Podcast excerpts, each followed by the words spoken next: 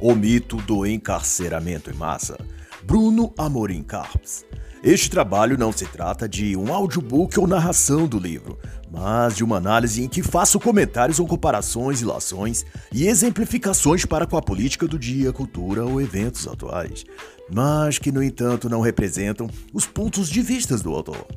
Bruno Carpes é promotor de justiça no Rio Grande do Sul é pós-graduado em ciências criminais, escritor e respeitado comentarista nas áreas de direito e justiça penal.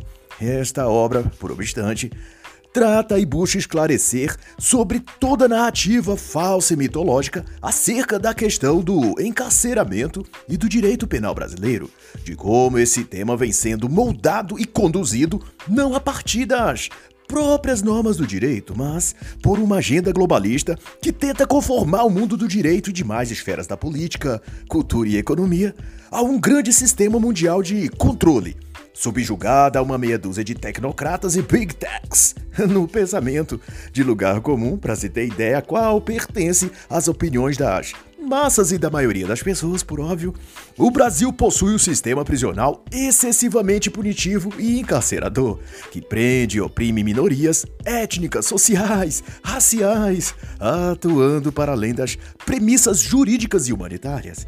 Mas para Bruno Carpes, porém, é exato o oposto disso que ocorre.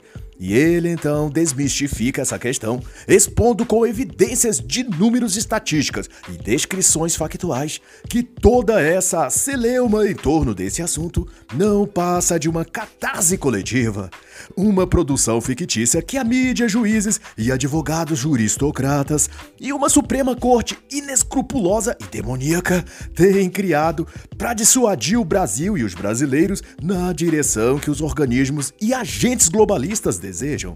Portanto, tudo do que trata a questão do encarceramento no Brasil não tem a ver somente com uma suposta aplicação da lei ou correção de uma lei ou conjunto de leis punitivas excessivas, mas sim de um implicado processo de desconstrução e reordenação do mundo à imagem e semelhança dos organismos internacionais que querem controlar tudo e a todos.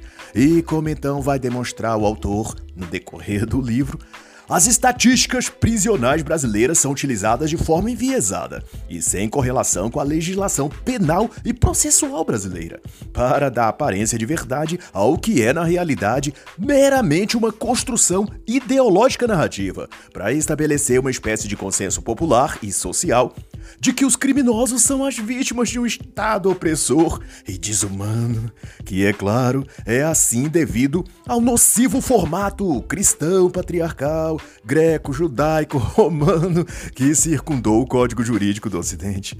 Ao contestar, portanto, toda essa grande narrativa que trata o preso e o criminoso como herói e justiceiro social, vítima do preconceito estrutural do nosso país capitalista, o autor aponta para a atuação da mídia engajada, como ele se refere, que, junto a setores da academia jurídica, atua como ativista de uma nova ordem mundial, de um novo mundo que, em tese, seria mais justo, pacífico, humano, incluso e, claro, sem nenhuma pobreza, discriminação ou desigualdade social.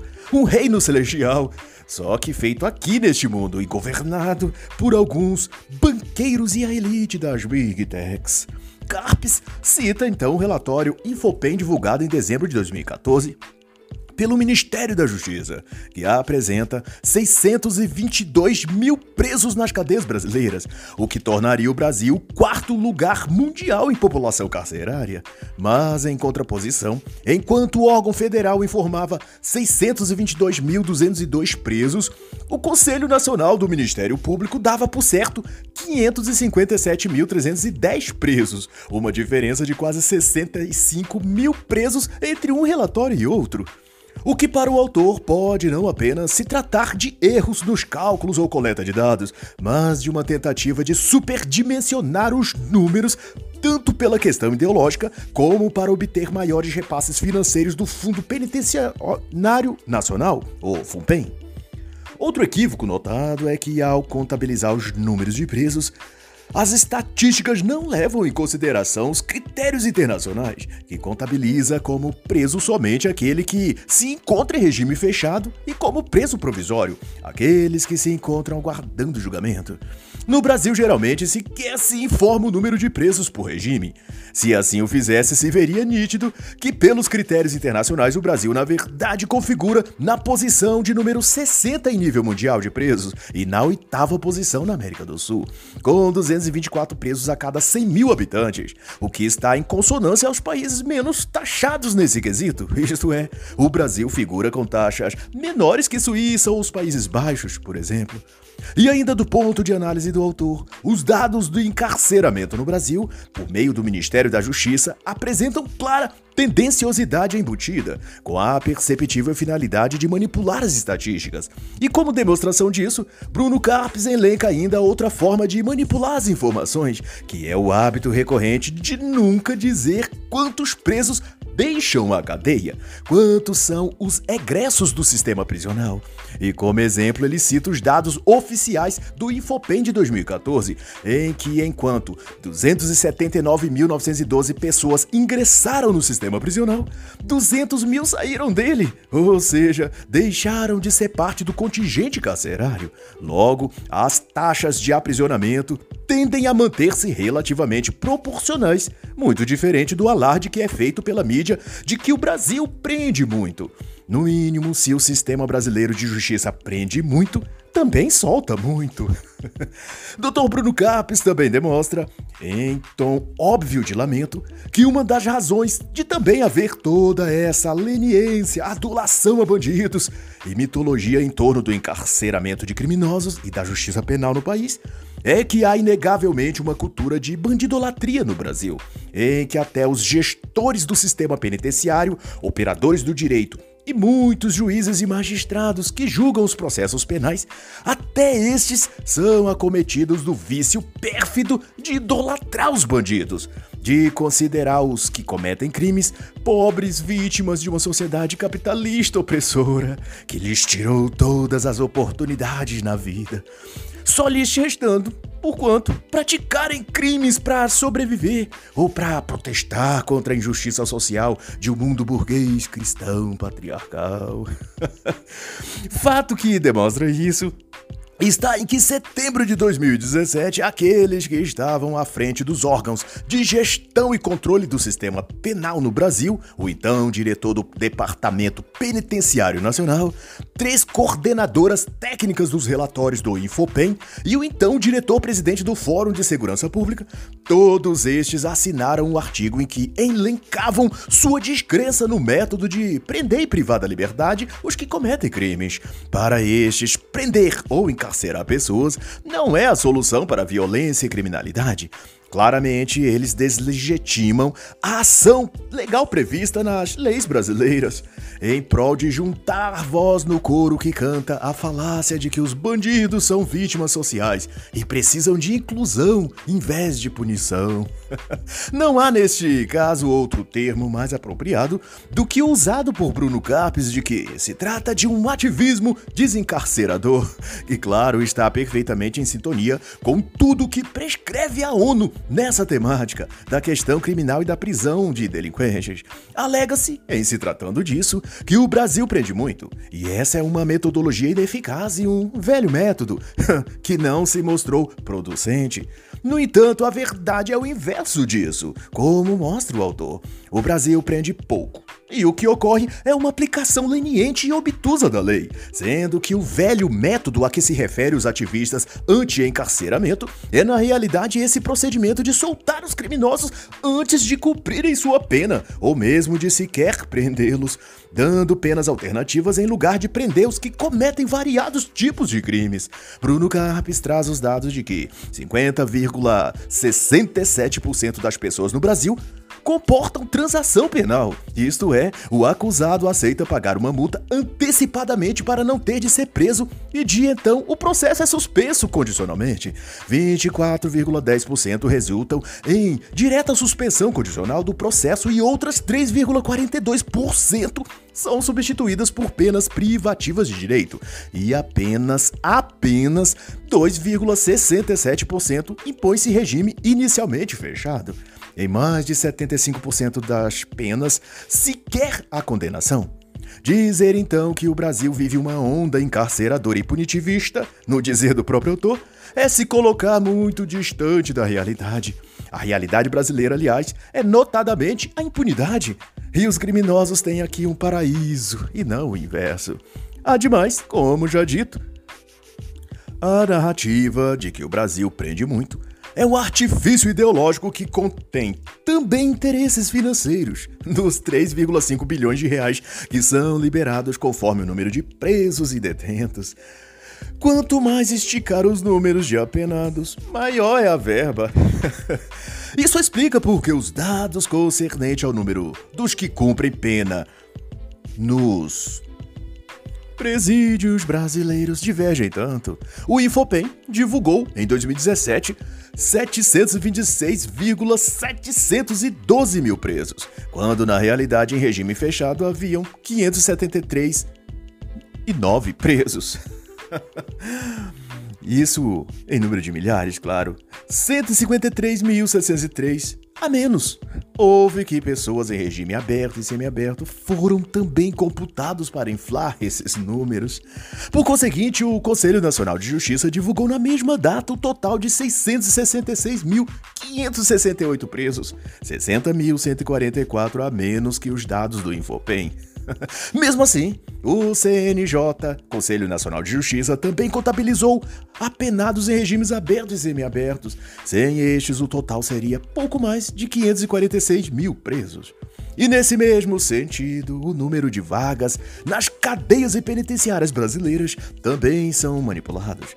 Na proporção que o total de presos é inflacionado, o total de vagas é reduzido. Em 2015, o Infopem divulgava 368.049 vagas nos presídios no Brasil. Já o Conselho Nacional de Justiça, o CNJ, falava em 403.499 vagas, uma diferença de quase 35.500 vagas. E essa disparidade tem a ver também com a intenção deliberada de alardear a superpopulação dos presídios e a alta taxa de ocupação nas cadeias brasileiras, o que justificaria o discurso de que o Brasil prende muito e que soltar os pobres coitados dos bandidos e criminosos é a solução para o sistema prisional não colapsar. Outra manipulação das informações está também no escopo da linguagem, na construção de narrativas para descrever a situação onde certos termos e expressões são colocados para obstruir o raciocínio ao invés de esclarecer os fatos. Por exemplo, é dito e repetido que o Brasil, no período de 11 anos, segundo o CNJ e CNMP, dobrou sua massa carcerária. Embora se trate de números inflacionados, se tem também o fato de que, se os crimes e criminosos aumentam, por óbvio, aumenta-se também o número de prisões e de encarcerados por consequência. A população carcerária é reflexo do número de crimes. A prisão é resultado do crime, dirá o autor. E não o contrário disso. Não é prender bandidos que aumenta os crimes é o oposto. É o aumento dos crimes que faz aumentar as prisões. Ai, ai, e o autor, apesar disso, analisa e conclui que, não obstante o aumento de crimes e de prisões, em consequência destes crimes, o Brasil está muito longe de aplicar justiça e de ser punitivista ou encarcerador, como alegam aí os militantes bandidólatras. Bruno Capes destaca que o sistema prisional no Brasil constitui uma verdadeira porta giratória de criminosos. Na mesma proporção que entra novos presos, sai das cadeias números iguais ou até maiores de criminosos absolvidos ou para cumprir penas alternativas ou de regimes progressivos. No Mato Grosso do Sul, cita ele como exemplo, a cada 100 presos que ingressam nos presídios, 96 outros saem deles. São, então, libertos do Piauí, outro exemplo, de cada 100, 93. a cada 100 que entram nos presídios do Piauí, 93 saem. A omissão e distorção destes fatos, então, consiste, segundo o Dr. Bruno Capes, na aplicação analogamente, claro, do duplo pensar da obra icônica de George Orwell, 1984. E tudo isso denota algo muito claro o segmento de uma agenda internacional que tem a ONU, as Big Techs e alguns chamados investidores internacionais, seus principais idealizadores. E assim como Bruno Capes, ao decorrer do livro, indico a brilhante obra Bandidolatria e Democídio, dos célebres autores Diego Pesce e Leonardo Jardim. Essa obra esmiuça o projeto de poder ditatorial global em cujos tentáculos abrangem o que concerne à questão penitenciária, ou da idolatria aos criminosos, para ser mais específico. Isso está bem delineado nos capítulos 4 e 5 da segunda parte do livro. Entre as páginas 127 e 147, na edição de 2017, os autores Diego e Jardim prescrevem na referida obra que a ideologia implica uma falsa interpretação do mundo, a servir como justificativa para os objetivos de poder de certas correntes políticos-sociais que pretendem predominar sobre outras. Ademais, doravante, inexiste encarceramento exagerado ou em massa no país. Tanto é e que serve de espelho do que ocorre em todo o país, que só no Rio de Janeiro, dados do próprio CNJ dá conta que só em 2015 dos processos daquele estado apenas 5,36%.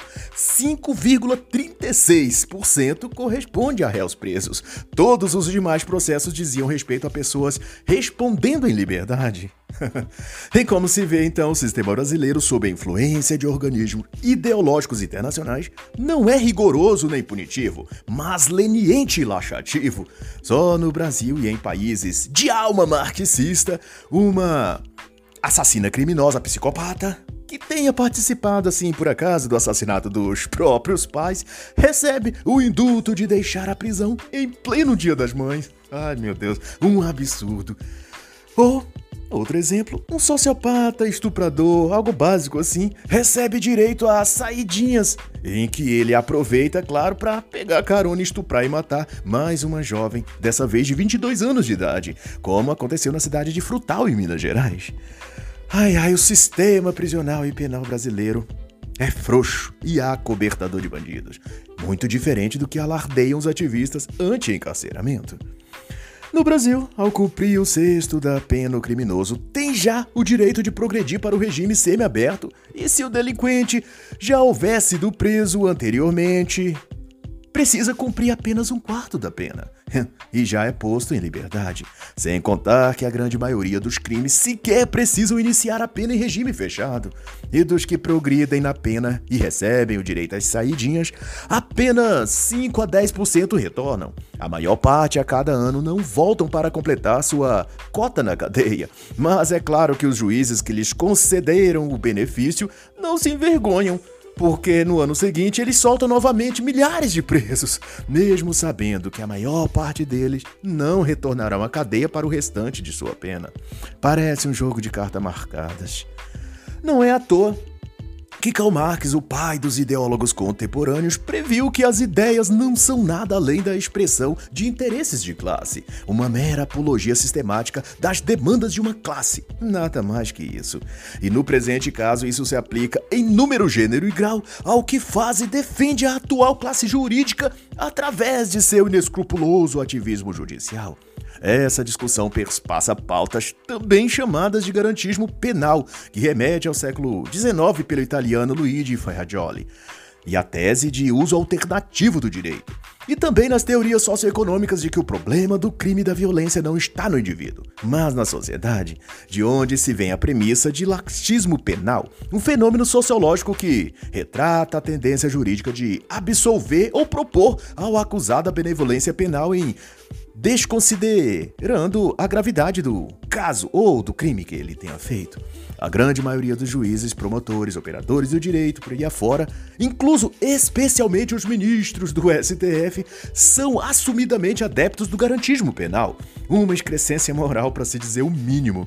E daí que se vem todos os argumentos que acusam o sistema prisional de ser punitivo, rigoroso, discriminatório, superlotado. Trata-se de uma campanha deliberada de salvar os pobres presos vítimas do sistema e blá blá blá.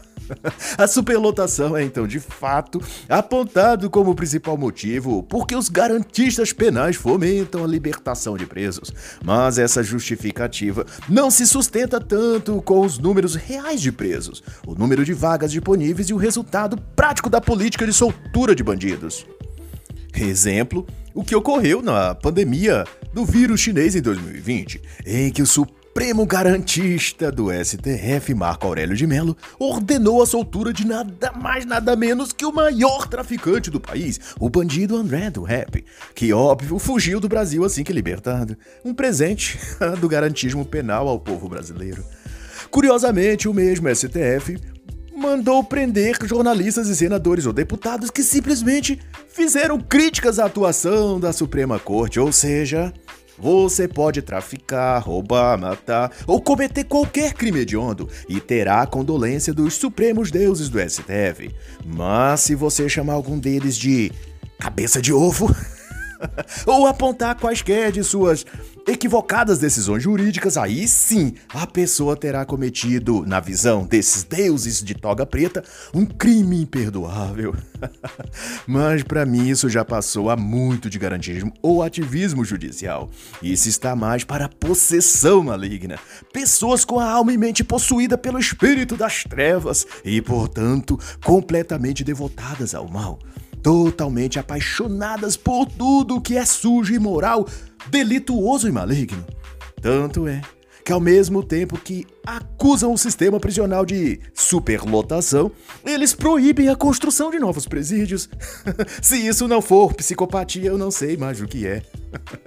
Em março de 2020, a recomendação número 62 do Conselho Nacional de Justiça, dando mostra de que trabalham verdadeiramente para o Pai das Trevas, o capiroto, deu vistas de que soltasse vários e vários apenados criminosos alegando que poderiam contrair Covid-19 arratadinho deles. Enquanto que, do lado de fora das cadeias, o vírus circulava livremente e contaminava milhares.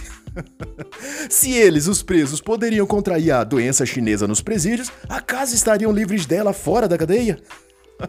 Eu não sabia que o ar que circula dentro das penitenciárias é diferente do que está no restante da cidade.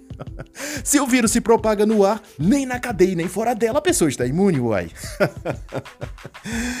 o que se trata é que, como são adeptos do mal, tudo é pretexto para praticá-lo, isso sim. E esses juízes e ministros são prova irrefutável disso. Somente em 2020, 161.271 criminosos foram agraciados com a saidinha temporária da prisão e 224.183 receberam alvará de soltura. Quer outro dado? Tá. Somente em 2019, das 20 mil pessoas presas pela polícia somente no Distrito Federal em Brasília, 386 apenas permanecem encarceradas.